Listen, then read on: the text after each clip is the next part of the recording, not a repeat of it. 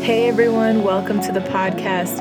Just wanted to say thank you to everyone who's been listening. This is part two of a series that we're doing on dating. If you didn't listen to Wisdom for Dating, go back and listen to that one.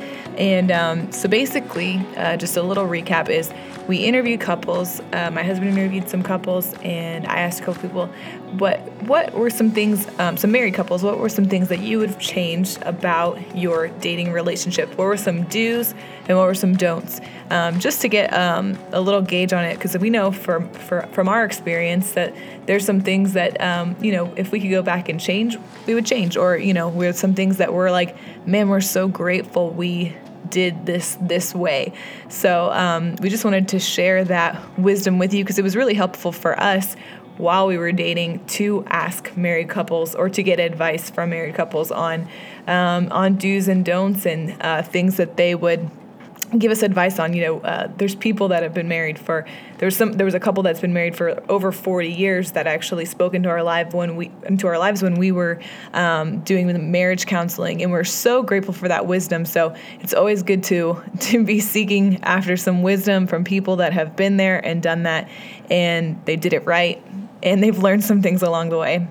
One of the the biggest things um, I think it's important to realize is like when you make a decision to go into a relationship, if you don't have the boundaries already set up, to think that you're going to figure out the boundaries on the fly isn't going to happen. You, the way you'll figure out the boundaries within relationships is by overstepping them, and that's not the right way to do it. You want to honor the Lord in your dating. And so if you go in and say, hey, these are our list of things that we're going to do and not do, and I would say even tend on the more strict side. I remember um, there's been times where it's like, I looked at the way I was doing things. One of the things that Krista and I decided, and, and some of the other couples that we talked to, is said, "Hey, we're never going to be in the same house alone. We're never going to be together alone in a in a house. We'd never. I would never go if we were there and there were roommates there, whatever. We would never go into a bedroom alone, right? To allow ourselves, even just to avoid the appearance of evil, but to set a standard that says we're above reproach. The awesome thing about dating is it's for a short time. You really shouldn't be in." uh, two year, three year, four year dating relationships. Dating is supposed to see if you're compatible. I think there's some wisdom in, hey, don't date them for just a month and then get engaged and then get married unless you like very clearly hear from the Lord and everyone who's above you, your pastors, your mentors, they're all saying, hey, this is awesome, this is it, go for it. Um, but you get yourself into trouble. You just make it where you're having to exercise self control when you're like having a three year relationship. Well, we dated for a year and a half. We're going to get married. We got engaged. Now we're going to get married in another year and a half. Like you're asking for trouble because you have to exercise self control. Um, so unless you're a person with just no sex drive at all, like there's you're gonna you're gonna just by virtue of how long it is, you're gonna be in a place of temptation but setting up the boundaries beforehand to say, hey, these are the things we are going to do, we're not going to do. You would rather be more strict. You know, for for Chris and I, we look back and we say, man, we you know we kissed before we were married. We never made out, but we kissed. But almost looking back, it would have been easier not to. As it got closer to the wedding, we just decided the last I don't know what it was, six weeks or two weeks or four weeks or whatever.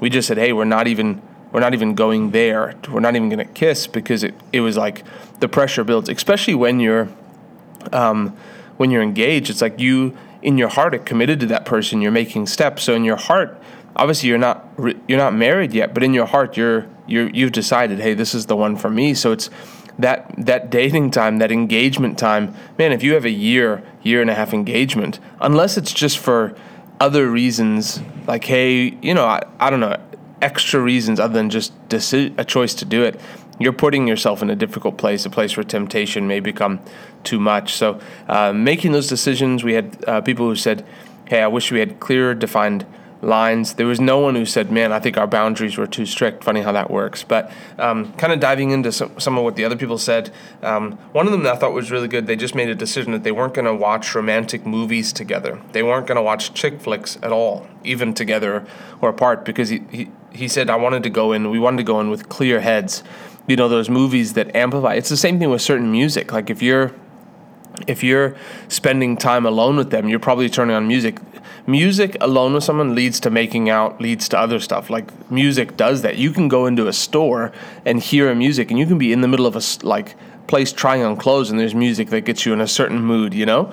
So so watching those things that don't amplify uh, uh, that don't amplify a, a romantic mood. Yeah, just not giving any place to you know to the devil for temptation. You know, the Bible says that you're supposed to flee from temptation. Anything that looks like, anything that sounds like, anything, and, and most of the time, um, secular music and movies, everything is pointing towards a super over sexualized um, you know, content. That's just w- the world that we live in right now. And so, um, and I did a whole podcast on that called Pure Power. But the the fact is that whatever's in front of your eyes the most is what's going to become the reality of what's in your life. And so, if you're like sitting at home watching all these movies, even if you guys aren't together, you're apart, whatever. I don't know.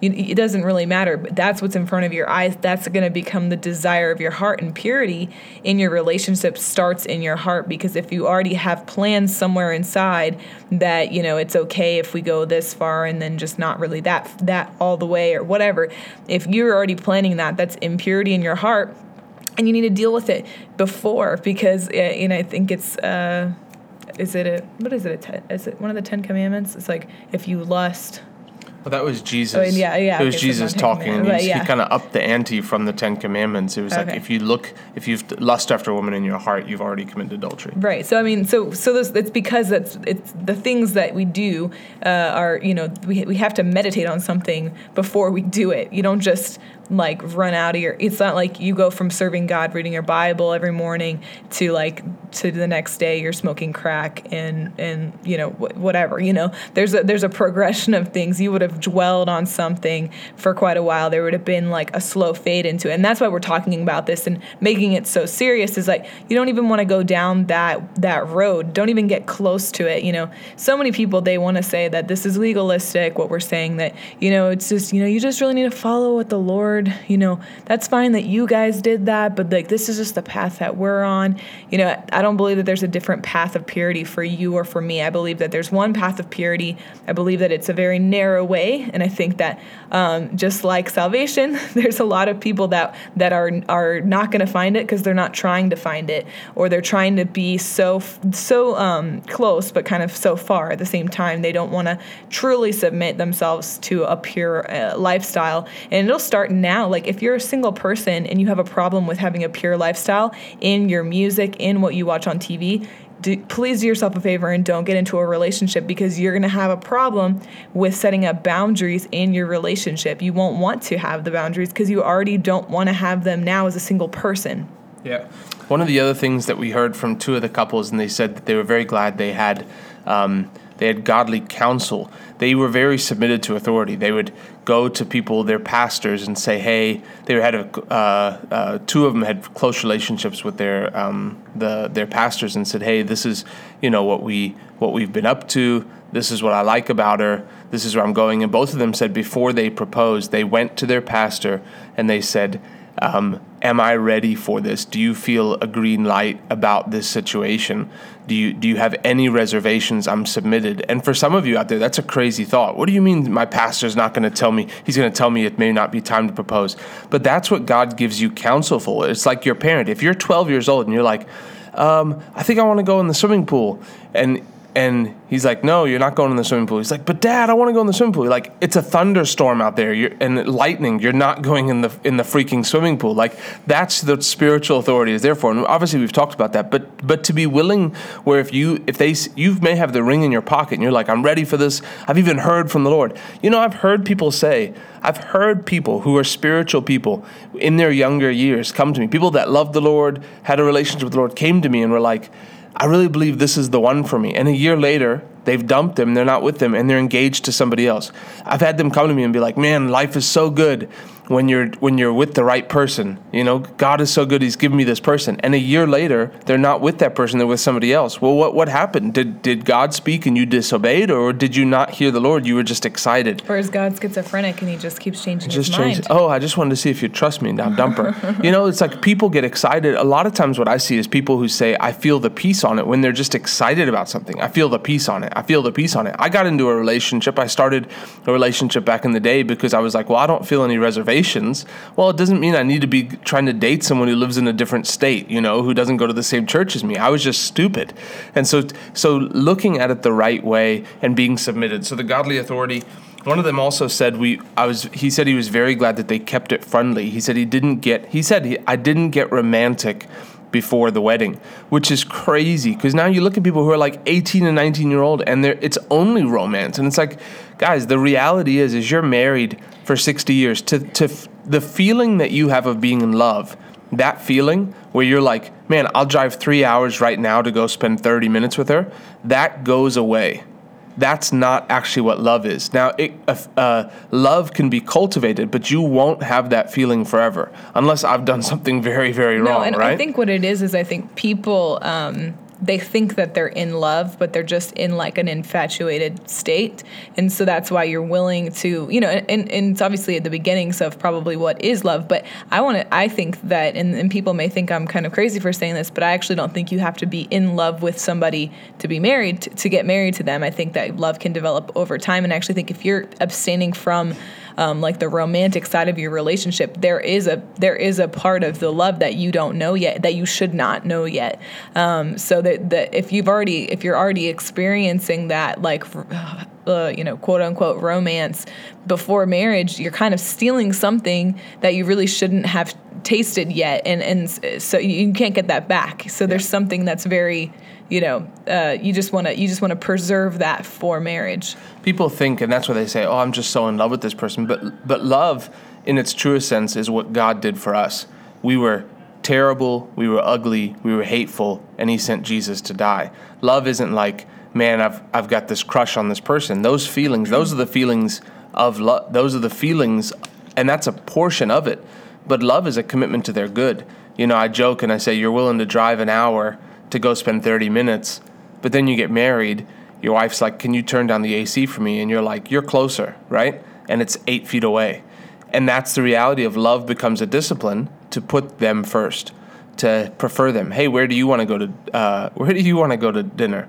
I'll let you choose. I'm not having my way. Yes, I feel like barbecue, but if you want a salad, we're going where you want to go. And so it's this decision. And so that's why that feeling, um, he said he was very glad that they kept it friendly because they were able to have a clear head. The moment things get romantic, the moment your head becomes unclear. And that's where you need counsel the most because you're not seeing things clearly. There's people who are like terrible people, and someone's like head over the heels in love with them, mm-hmm. and all the counsel is like, no, no, no, this is literally going to ruin your life. But all they see is all the good things. And then when they finally do get out of the relationship, they're like, why did no one just beat me up? I, that was such a, she was such a terrible human being. Like, how was I even with her? Like, but it's because you because of those feelings of romance. So keep it friendly, keep it lighthearted. He did say he he wished he was more gent. He said more gentlemanly in that he pursued her more, like more flowers, more cards, more notes, more of the cute stuff that's not like full on heavy romance. And I would even recommend for, for one of the things that I endeavored to do as we could is is do morning dates. Morning, there's no. I mean, if you have a choice between a 9 a.m. date and a 7 p.m. date. Choose the 9 a.m. because you can keep it lighthearted. You can keep it fun. It's the it's the the 11 10 p.m. 11 p.m. hours that can get you in trouble. My mom always said nothing good happens after 10 a.m. 10 p.m. and she's pretty much right. Just a fun little side note. Uh, one of our first dates, Ryan took me to a fair, and but it was at 4 p.m. when the fair opened, and there was no one there, and what he did not know about me is that I don't really like fairs. That's a nice way of saying it. It was a terrible day. it was it was like we were done 20 minutes later because I mean, it was four o'clock and we were at a fair. it wasn't like the Florida State Fairground either. It was like at this Catholic church on State Road 60. Yeah. It was like a tiny, fair. a tiny fair. It's like someone it, had convinced me that girls just want to have fun, but apparently fairs aren't fun. Well, it's like, do you want to ride? Do you want to ride these sketchy rides, or do you want to go pay to throw a dart at a balloon and hand money to a sketchy person? Which would you prefer? Um, so we. This so guy smells like beef and cheese. Um, yeah, so we did that, and then we kind of. I remember like thinking thinking you were kind of panicking because you didn't know what to do with me after like the fair was like the I dropped off at the bus stop. no, I'm kidding. the play, the fair was like the whole plan, and then it was like, okay, what do we do now? And then I had heard about a coffee shop that had just opened, and so we went to a coffee. He's like, oh yeah, a coffee shop. Okay, let's go. like something to do. I don't know what to do with this with this girl.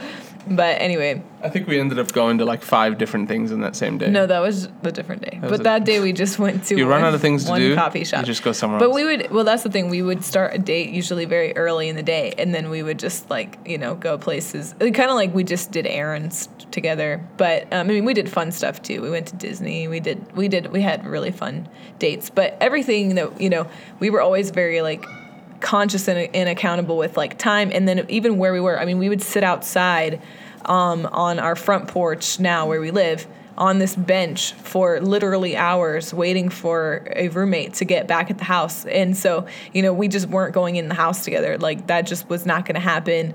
That was something that, you know, he had come up with that rule and let me know about it. It wasn't even like something we like decided together. He had already had this plan in place. And that was something i could really respect about him is that he wasn't looking he wasn't looking for shortcuts. He wasn't looking for a way around the rules because that would be something to me that would tell me he doesn't have the kind of character integrity that i need in someone that i'm gonna marry you know i'm gonna link up the rest of my life to. So um, The one thing that really kept me going, and we'll wrap up with this today, but the thing that kept me uh, kept me going was that I knew that on my wedding day, whenever that came and whoever that was with, I knew that on my wedding day, the vows that I was going to make, where I was making them to three people, I was making them to my wife, I was making them to my friends and family, and I was making them to God. That it wasn't just I wasn't speaking to my wife. I was speaking to my wife, my friends and family, and I was standing before the Lord. And I had this image in my head of like the Lord was going to give me a report card for purity, for how I dated, for how I treated his daughter um, through my dating time. I spoke to my brother the other day, and he said, Man, outside of my wedding, he said, Ryan, your wedding was my favorite. He said, because the presence of God was so strong. He said, and someone had actually said it to us like a week before. They're like, "Oh, it was my favorite wedding. The presence of the Lord is so so strong." And he just said it was like it was like you could tell God was happy and that He approved of you guys. So He was like, "I'm going to go to that wedding because they did it right." And so that's really what happens, and that was what I looked at, and I knew in my heart. I'm, I mean, I was 30 when I got married. It wasn't going to be a four-year relationship. Like it was gonna, it was gonna, we were gonna get there quicker. But it was just a decision that I knew God. Uh, I didn't want to. I wanted to please the Lord. I didn't want to sin against God. And so these things, these boundaries I'm making, it was for our future. It created a trust, and then it was um, uh, also something that I knew God would be happy with. And so it comes down to your heart. Lord, I just want to please you. I don't want to do anything that doesn't please you. No matter what I'm doing, I want it to please you. So that's our wisdom for dating. Yeah, follow us on Instagram, uh, subscribe if you haven't already. Send this to somebody who needs a little more wisdom for dating. We love you guys. Thank you so much for listening. We'll talk to you soon.